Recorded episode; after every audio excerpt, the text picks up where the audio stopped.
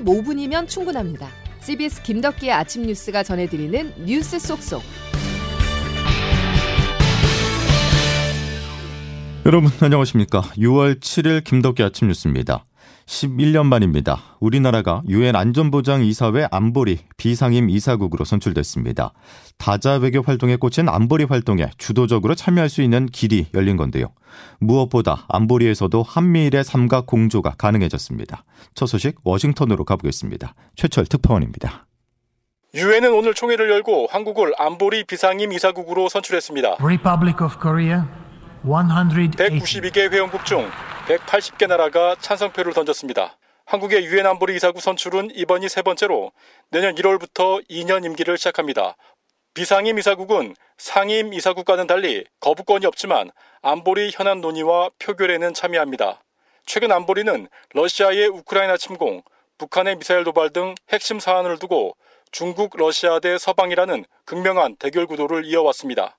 한국이 이번에 다시 비상임 이사국이 되면서 향후 안보리에서 북한의 미사일 발사 등 한반도 현안에 대해 목소리를 낼 수 있을 것으로 기대됩니다. 황중국 주 유엔 대사입니다. 3국이 같이 안보리 이사국이 되어 있고 어, 북한 문제를 안보리에서 직접 다룬다고 하는 것이 나름대로 의미가 있다고 생각합니다. 다만 상임 이사국인 중국과 러시아의 겁권 행사로 중요한 사안마다 안보리 제재가 제대로 이루어지지 않는 등 현실적으로 비상임 이사국의 한계는 존재합니다. 실제로 우크라이나를 침공한 러시아 규탄 결의안은 러시아가 거부권을 행사했고 북한 미사일 발사 제재 결의안 역시 중국과 러시아의 반대로 무산된 바 있습니다. 워싱턴에서 CBS 뉴스 최철입니다. 한미일 결속이 빨라지는 사이 중국 러시아의 공동 위협도 심심치 않게 일어나고 있습니다. 현충일이었던 어제 중국과 러시아 군용기가 우리나라 방공식별구역에 사전 통보 없이 진입하는 일이 있었는데요. 한미일 공조를 견제하는 동시에 방어 체계를 시험해보려는 의도로 읽힙니다. 양승진 기자의 보도입니다. 군 당국에 따르면 어제 오전 11시 52분부터 오후 1시 49분까지 중국 군용기 4대와 러시아 군용기 4대가 한국 방공식별구역 카드지에 진입하는 무력 시위를 벌였습니다. 이번 사안은 최근 안보 공조를 강화하고 있는 한미일과 그것에 맞선 북중로의 대치 구도를 재확인시킨 것으로 평가됩니다. 지난달 21일 일본 히로시마에서 열린 한미일 정상회의에서 세 나라가 북한 핵 미사일 위협에 맞서 안보 공조를 강화하자 북한의 위성 발사 시도와 중국 러시아의 무력 시위가 잇따라 발생했기 때문입니다. 특히 이번 무력 시위는 1차 위성 발사에 실패한 북한이 2차 발사를 예고해 영내 긴장 지수가 올라간 상황에서 벌어졌다는 점이 주목됩니다. 외교 무대에서도 북한의 위성 발사 시도를 둘러싸고 두 진영 간의 치열한 신경전이 벌어지고 있습니다. 유엔 안보리는 지난 2일 북한 관련 회의를 열었지만 북한과의 전략 공조를 중시하는 중국, 러시아와 북한을 규탄하는 미국 등 다른 이사국들이 서로 이견을 드러내면서 공식 대응에 합의하지 못했습니다. CBS 뉴스 양수진입니다.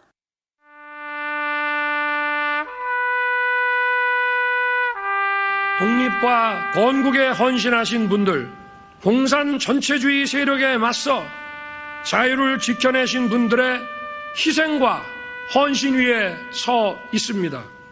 우리 국군 16만 명이 전사했지만 12만 명의 유해를 찾지 못했습니다. 정부는 호국 영웅들께서 가족의 품으로 돌아갈 수 있도록 끝까지 노력하겠습니다.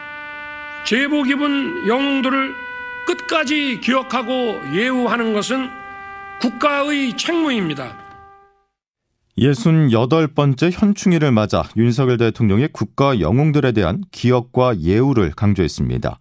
약 9분간 이어진 추념사에서 영웅, 자유라는 단어가 가장 많이 등장했는데요. 또 천안함 생존 장병의 국가유공자 증서를 직접 수여했습니다. 최근 민주당에서 잇따라 천안함 논란 관련 발언과 무관하지 않은 행보로 보여 있는데요. 추념식에서 최원일 전 천안함장이 이재명 민주당 대표를 찾아가 항의하는 일도 있었습니다. 윤철원 기자입니다. 천안함 자폭설로 민주당 혁신위원장에서 물러난 이래경 다른백년 이사장의 사퇴 파장은 현충일 추념식에서도 이어졌습니다. 최원일 전 천안함장은 이재명 더불어민주당 대표를 찾아가 최근 사태에 대한 입장을 요구하며 항의했습니다. 최 전 함장은 행사 이후 올린 자신의 SNS에 이 대표에게 이 이사장의 천안함 자폭 발언에 대해 면담을 요구했다고 밝혔습니다. 특히 권칠승 민주당 수석 대변인이 자신을 향해 부하들 다 죽이고 어이가 없다고 발언한 데 대해 해당 발언이 이 대표와 민주당의 입장인지 물었다고 덧붙였습니다. 최 전 함장은 이 같은 요구에 이 대표가 별다른 언급을 하지 않았으며 고개만 끄덕였다고 전했습니다. 국민의힘은 대야 공세를 이어갔습니다. 강민국 국민의힘 수석 대변인입니다. 수석 대변인은 진심으로 사죄하고 수석 대변인직에서 사퇴해야 마땅합니다. 이재명 대표가 직접 사과하십시오. 민주당은 비판 여론에 한 발 물러섰습니다. 강선우 더불어민주당 대변인입니다. 어, 천안함 피격 사건뿐만이 아니라 세월호 참사든 이태원 참사든 이런 여러 가지 일에 있어서 더불어민주당은 당사자의 입장에서 해석을 하고 그리고 그 사건을 대하는 태도를 더 가질 것입니다. 천안함 자폭설의 천안함장을 향한 정제되지 않은 비판까지 민주당은 더욱 곤혹스러운 분위기입니다. CBS 뉴스 윤철원입니다. 사건 조작이다. 푸틴은 전쟁 범죄자 아니다. 이런 글들 올렸는데 혹시 사전에 검토하셨습니까? 아, 그 점까지는 저희가 정확한 내용을 몰랐던 것 같네요. 이재명 대표 본인도 기자들 질의 답변 중에 그런 상세한 내용은 몰랐다 이런 얘기가 발언이 있잖아. 아 그러니까 그것만 들어도 그거는 금방 뭐 저기 저 인터넷 하면 다 나오는 일이고 음. 뭐 금방 알 수 있는 일인데 그걸 몰랐다고 하면 그건 말이 되겠습니까? 우리가 윤석열 정부에 대해서 얼마나 신랄하게 비판을 하고 있습니까?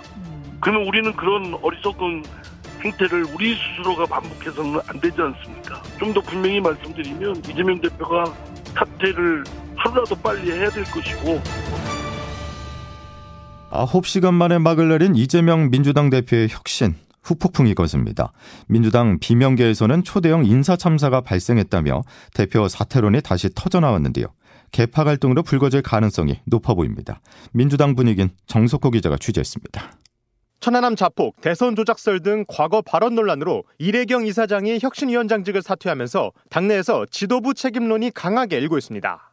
특히 지도부가 이 이사장의 과거 SNS 발언조차 사전 검증하지 못하면서 인사검증에 실패했다는 비판이 큽니다.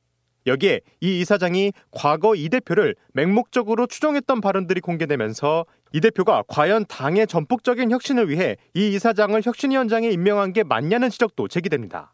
비명계선 이 대표의 책임론을 들고 일어섰습니다. 좀 더 분명히 말씀드리면 이재명 대표가 사퇴를 하루라도 빨리 해야 될 것이고 반면 친명계에서는 이 이사장의 개인 의견일 뿐이라며 지도부 책임론에는 선을 긋고 있습니다. 사상 검증이나 먼지 떨이식 검증까지는 할수 없는 것 아니냐는 취지입니다.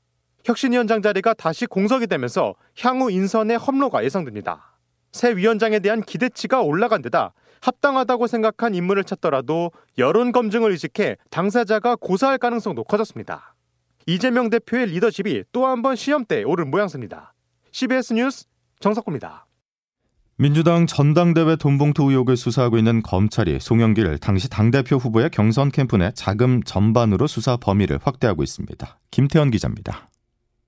서울중앙지검 반부패 수사 2부는 송영길 전 대표의 외곽 후원 조직인 먹고 사는 문제 연구소 안팎을 조사하는 과정에서 당시 경선 캠프 내 수상한 자금 흐름과 관련된 새로운 정황을 포착했습니다. 캠프 내에서 조직과 살림을 도맡은 강래구 전 한국수자원공사 상임감사와 이정근 전 사무부총장 두 사람 외에 또 다른 경로로 자금이 유입되고 사용된 흔적을 잡은 겁니다. 검찰 관계자는 추가 자금이 사용된 것에 대해 혐의를 두고 수사를 진행 중이라고 밝혔습니다. 검찰이 경선 캠프에 추가 자금을 발견한 이상 수사 범위는 9,400만 원 플러스 알파로 확대될 전망입니다. 수사팀은 오는 12일 윤관석, 이성만 두 의원의 체포동의안 표결 전까지 자금 수수자 특정 등 작업을 마무리하기 위해 수사 속도를 높일 방침입니다. 한편 이번 의혹의 정점인 송영길 전 대표는 사람 대신 뒤 서초동 중앙지검에 나옵니다. 저 송영길을 구속시켜 주시기를 바랍니다. 모든 책임을 지겠습니다. 지난달 소환 조사를 자청하며 검찰청 문을 두드렸다 거절당한 지 한 달여 만에 다시 검찰에 자신의 조사를 촉구하기 위해서입니다. CBS 뉴스 김태환입니다. 다음 소식입니다. 1993년 이건희 당시 삼성 회장이 국제화 시대에 변하지 않으면 영원히 1위가 될 것이라며 다 바꾸자고 선언을 했었는데요. 글로벌 기업으로 발돋움한 계기가 된 신경영 선언이 30년 전 오늘입니다. 조태임 기자의 보도입니다. 30년 전 오늘 고 이건희 삼성전자 선대 회장은 독일 프랑크푸르트에서 신경영 선언을 하면서 지금까지도 회자되고 있는 이 말을 남겼습니다. 바꾸려면 철저히 바꿔. 극단적으로 얘기해. 농담이 아니야. 마누라 자식 빼는 건 다 바꿔봐. 휴대전화를 비롯해 불량 제품 15만 대를 불태우는 등 화형식을 가지기도 했는데 신경영 선언의 실천 의지를 보여준 상징적 사건으로 기억되고 있습니다. 이후 30년이 지난 지금 삼성은 누구도 부인할 수 없는 글로벌 기업으로 발돋움했습니다. 하지만 최근 삼성은 글로벌 경기 둔화로 반도체 수요가 급감하면서 2009년 금융위기 이후 최악의 성적표를 받아들이기도 했습니다. 여기에 더해 불안정한 국제경제 여건과 미중 간 무역 갈등으로 위기를 맞았습니다. 취임 8개월을 맞은 이지용 회장. 부친의 경영 철학을 계승하는 한편 안팎의 난관을 딛고 향후 30년을 준비해야 하는 어려운 숙제를 떠안았습니다. CBS 뉴스 조태임입니다.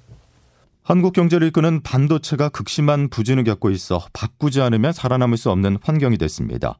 이재용 회장이 이끄는 삼성뿐 아니라 SK 등 주요 대기업들은 전략회의를 열어 복합위기 극복을 위한 대책을 논의합니다. 최인수 기자의 보도입니다. 삼성전자는 이달 하순 경영진과 해외 법인장 등이 참석하는 글로벌 전략회의를 엽니다. 메모리 반도체 가격이 수요 위축과 재고 조정 등 여파로 하락하는 위기 속에 소비 위축으로 가전사업까지 극심한 부진을 겪고 있어 위기 대응에 머리를 맞댈 것으로 보입니다. 이재용 회장의 지난해 반도체 R&D 단지 기공식 발언입니다. 아무리 생각해봐도 첫 번째도 기술, 두 번째도 기술, 세 번째도 기술 같아요. SK는 이달 중순 확대 경영회의를 갖습니다. 최태원 회장 등이 하반기 경영전략 수립에 나설 예정인데 SK 역시 반도체 불황에 대한 대책을 주로 논의할 것으로 전망됩니다.